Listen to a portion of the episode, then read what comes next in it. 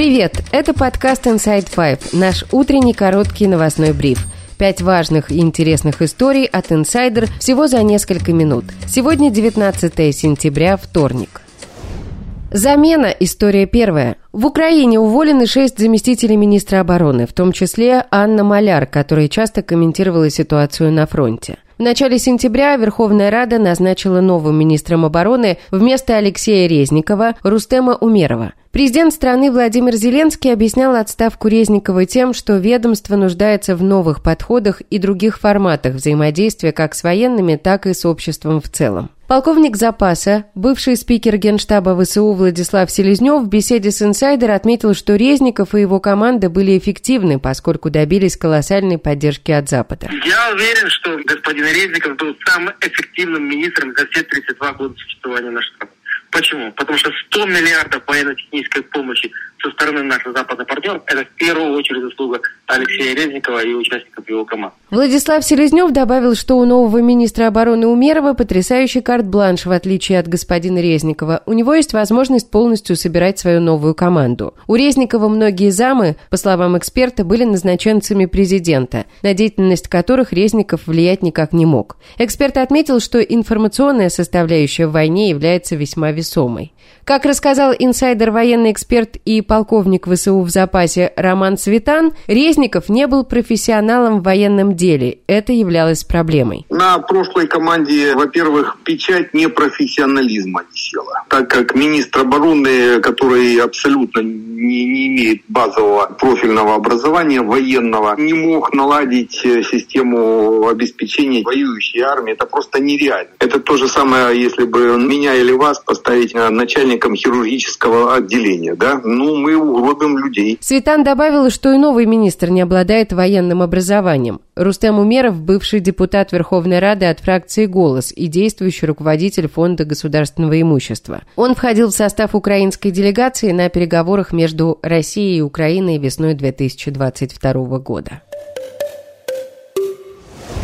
Где Кадыров? История вторая. СМИ и соцсетях продолжают обсуждать, куда пропал глава Чечни Рамзан Кадыров. Ранее появились слухи о болезни пехотинца Путина, так сам Кадыров себя называл. Накануне пресс-секретарь Путина Дмитрий Песков заявил, что Кремль не дает справок о состоянии здоровья Рамзана Кадырова, так как это не вопрос администрации президента. Также Песков добавил, что Кадыров на прошедших выходных не встречался с Владимиром Путиным. 15 сентября украинское издание «Обозреватель» со ссылкой на источник в чеченской диаспоре написало, что Кадыров впал в кому и находится в этом состоянии уже несколько дней. Позже в Главном управлении разведки Минобороны Украины подтвердили, что Кадыров находится в тяжелом состоянии. Правозащитник Абубакар Янгулбаев и вовсе написал, что Кадыров скончался, однако не привел никаких подробностей и не раскрыл источник информации. Журналист Алексей Венедиктов, в свою очередь, сообщил в телеграм-канале, что Кадыров был госпитализирован с диагнозом тяжелая почечная недостаточность. Чтобы опровергнуть слухи о серьезном заболевании Кадырова, в его телеграм-канале 17 сентября опубликовали два видео с прогулкой главы Чечни в парке и подписью «Всем, кто в интернете не может отличить правду от лжи, прогуляться на свежем воздухе». Однако по видео нельзя определить, когда оно было снято, а сам Кадыров говорит на нем абстрактный текст.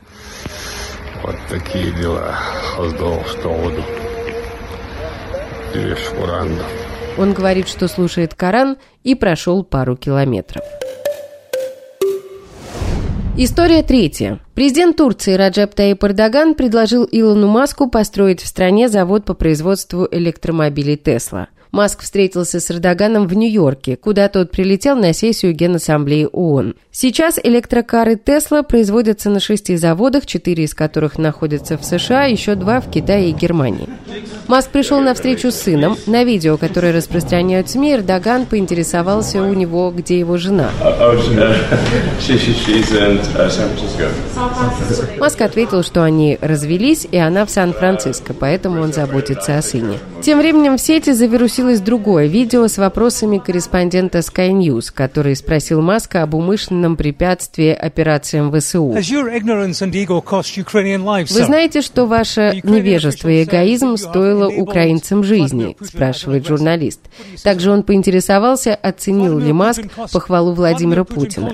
Маск не стал отвечать ни на один из вопросов. Путин назвал Илона Маска выдающимся человеком и талантливым бизнесменом. В начале сентября телеканал CNN сообщил, что в прошлом году Илон Маск приказал отключить Starlink рядом с Крымом, чтобы сорвать атаку украинских морских дронов на российский военный флот. Илон Маск заявил, что он не мог запустить спутниковый интернет на территории Крыма из-за санкций США и добавил, что для работы там ему нужно специальное разрешение от американского правительства. История четвертая. Украина выдвинула на «Оскар» фильм «20 дней в Мариуполе», который будет представлять страну на 96-й церемонии премии Американской киноакадемии. Лента Мстислава Чернова рассказывает о первых днях российского вторжения в Украину. Лично видим визуально. Танки зашли с надписью «Z». Команда репортеров Associated Press, в составе которой были режиссер Мстислав Чернов, фотограф Евгений Малолетко и продюсер Василиса Степаненко, на протяжении 20 дней снимали методичное уничтожение Мариуполя. В январе 2023 года фильм «20 дней в Мариуполе» получил приз зрительских симпатий на американском фестивале независимого кино «Санденс». История пятая – Настоящее безумие случилось у фанатов Криштиану Роналду в Тегеране. Они устроили забег с автобусом, в котором ехал футболист. Роналду вместе с саудовским клубом «Аль-Наср», за который он выступает, прилетел на матч группового этапа Азиатской лиги чемпионов против местного клуба «Персеполис». Тысячи фанатов заполонили улицы города, они толпились вдоль дорог и около отеля, где остановился футболист. Многие поклонники Криштиану рыдали в предвкушении того, что смогут увидеть его вживую. Фанаты пятикратного обладателя «Золотого мяча» долго бежали за автобусом футболиста, а некоторые даже смогли прорваться в отель, чтобы увидеть своего кумира. И это все на сегодня. Это был подкаст Inside Five.